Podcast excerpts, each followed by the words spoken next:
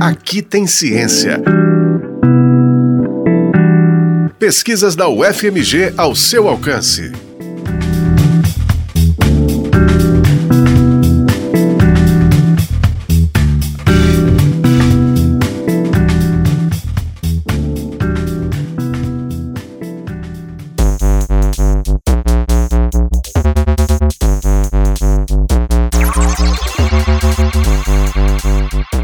2022, 80% dos dados que trafegam na internet serão relacionados a vídeos. A estimativa é da Cisco, uma empresa da área de tecnologia. Em 2017, esse percentual já atingiu 70%. Para se ter uma ideia do volume de arquivos de vídeo que circulam na rede, seriam necessárias 300 horas para assistir a todo o conteúdo postado por usuários no YouTube em apenas um minuto. A popularização do uso das bodycams, aquelas acopladas ao corpo do tipo GoPro, levou a um boom dos chamados vídeos em primeira pessoa, em que as gravações são feitas enquanto os usuários realizam atividades como correr, surfar, andar de bicicleta e até mesmo trabalhar. Muitos policiais, por exemplo, têm aderido ao acessório para registrar suas abordagens, como forma de se precaver de eventuais denúncias. Esse tipo de câmera também é bastante usado para registrar eventos tradicionais, como aniversários e casamentos. Mas os vídeos acabam sendo muito longos. Também é comum que sejam marcados pelas trepidações características do movimento natural no corpo do usuário uma das técnicas que permitem reduzir e estabilizar os vídeos em primeira pessoa e assim assisti-los de uma forma mais agradável é o hyperlapse, que passou a ser oferecido por empresas de tecnologia como a Microsoft e o Instagram a partir de 2014.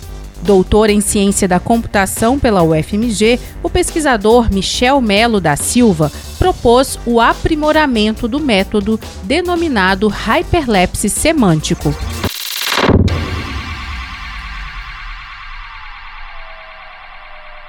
Quando você acelera um vídeo, por exemplo, você pega um vídeo do casamento, tem uma hora, e acelera ele 10 vezes, você vai ter um vídeo final ali de 6 minutos. Só que tudo vai passar muito rápido, porque tudo está acelerado em 10 vezes. No que nós propomos na tese, o hyperlapse semântico, a gente acelera dando ênfase nas partes que são relevantes desse vídeo. Então, por exemplo, se a gente identifica que a troca de aliança é importante, nós aceleramos o vídeo todo onde que não está acontecendo a troca de alianças com uma taxa de aceleração grande, por exemplo, 12 vezes, 13 vezes, e na hora que chega no momento específico do vídeo da troca de aliança, a gente consegue identificar que isso é irrelevante e acelerar essa parte do vídeo em duas vezes, ou três vezes, ou até uma vez. Você consegue ter um contexto de como que esse casamento aconteceu, quais que foram as sucessões dos acontecimentos, e na hora que chegou numa parte bem interessante, a troca de aliança, a resposta do sim, você consegue ter mais detalhes ali, você consegue visualizar ele, não com uma taxa tão grande de aceleração.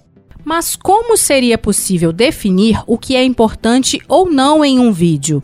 Como escolher os frames, ou seja, os quadros de uma imagem que tem maior relevância? Michel Melo da Silva explica como chegou ao resultado da pesquisa. A gente fez uma revisão da literatura, trabalho, viu o que já tinha na área de importância, na área de classificação de frames. Inicialmente a gente começou a trabalhar com o método detecção de objetos. Inicialmente a nossa forma de falar que alguma coisa era importante ou não era fazendo detecção de pessoas. Tem métodos na literatura que você passa uma imagem para ele e ele te fala se existe ou não pessoa naquela imagem. Dado isso, a gente propôs o um método de fazer a seleção de frames e chegamos no primeiro resultado lá em 2016, onde que a gente propôs esse novo conceito né, de hyperlapse semântico. A gente sabe que não só pessoas são importantes em um vídeo, como que a gente pode extrapolar esse conceito? Aí a gente propôs métodos de aprendizado de máquina que consiga pegar uma imagem, fazer uma análise do que tem dentro dessa imagem e falar se aquele conteúdo da imagem é relevante ou não para uma pessoa.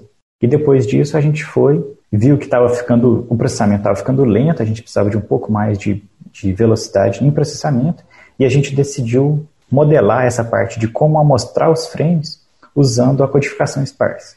E aí a gente surgiu com esse novo termo também, que é a amostragem de frames em codificação esparsa. A codificação esparsa, portanto, é o método que permite escolher nos vídeos os frames considerados importantes. Dado que eu tenho uma, uma informação, no caso, nós codificamos essa informação como sendo o vídeo em si, a representação da história que o vídeo conta, e a codificação esparsa, o que ela faz é selecionar a menor quantidade possível de trechos mínimos de informação que consiga contar a história como um todo. Então, por exemplo, na história do casamento, quais que são as, os menores pedaços de vídeo que eu posso selecionar, mostrar somente esses pedaços para uma pessoa de fora e ela ter noção que ali está acontecendo um casamento. Então, a gente trouxe essa noção de codificação esparsa para o problema de aceleração de vídeo.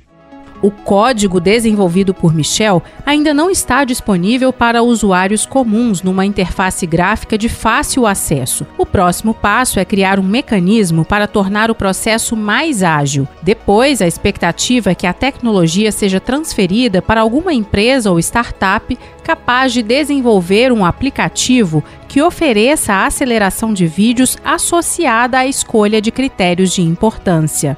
A pesquisa, realizada no Departamento de Ciência da Computação da UFMG, foi orientada pelos professores Erickson Rangel do Nascimento e Mário Fernando Montenegro Campos, com auxílio da CAPES, Coordenação de Aperfeiçoamento de Pessoal de Ensino Superior, e do CNPq, Conselho Nacional de Desenvolvimento Científico e Tecnológico. O projeto também recebeu financiamento da FAPEMIG, a Fundação de Amparo à Pesquisa de Minas Gerais o trabalho recebeu menção honrosa no Prêmio CAPES de Teses. Este foi o Aqui Tem Ciência, programa semanal sobre as pesquisas realizadas na Universidade Federal de Minas Gerais. Exemplos de como a ciência é importante para a nossa vida. Esta edição teve a apresentação e produção de Alessandra Ribeiro. Os trabalhos técnicos são de Cláudio Zazá. A coordenação de jornalismo da Rádio UFMG Educativa é de Paula Alquimim.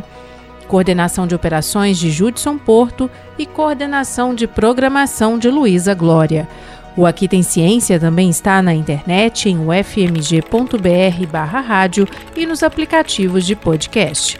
Você encontra o UFMG Educativa nas redes sociais em Facebook, Twitter e Instagram.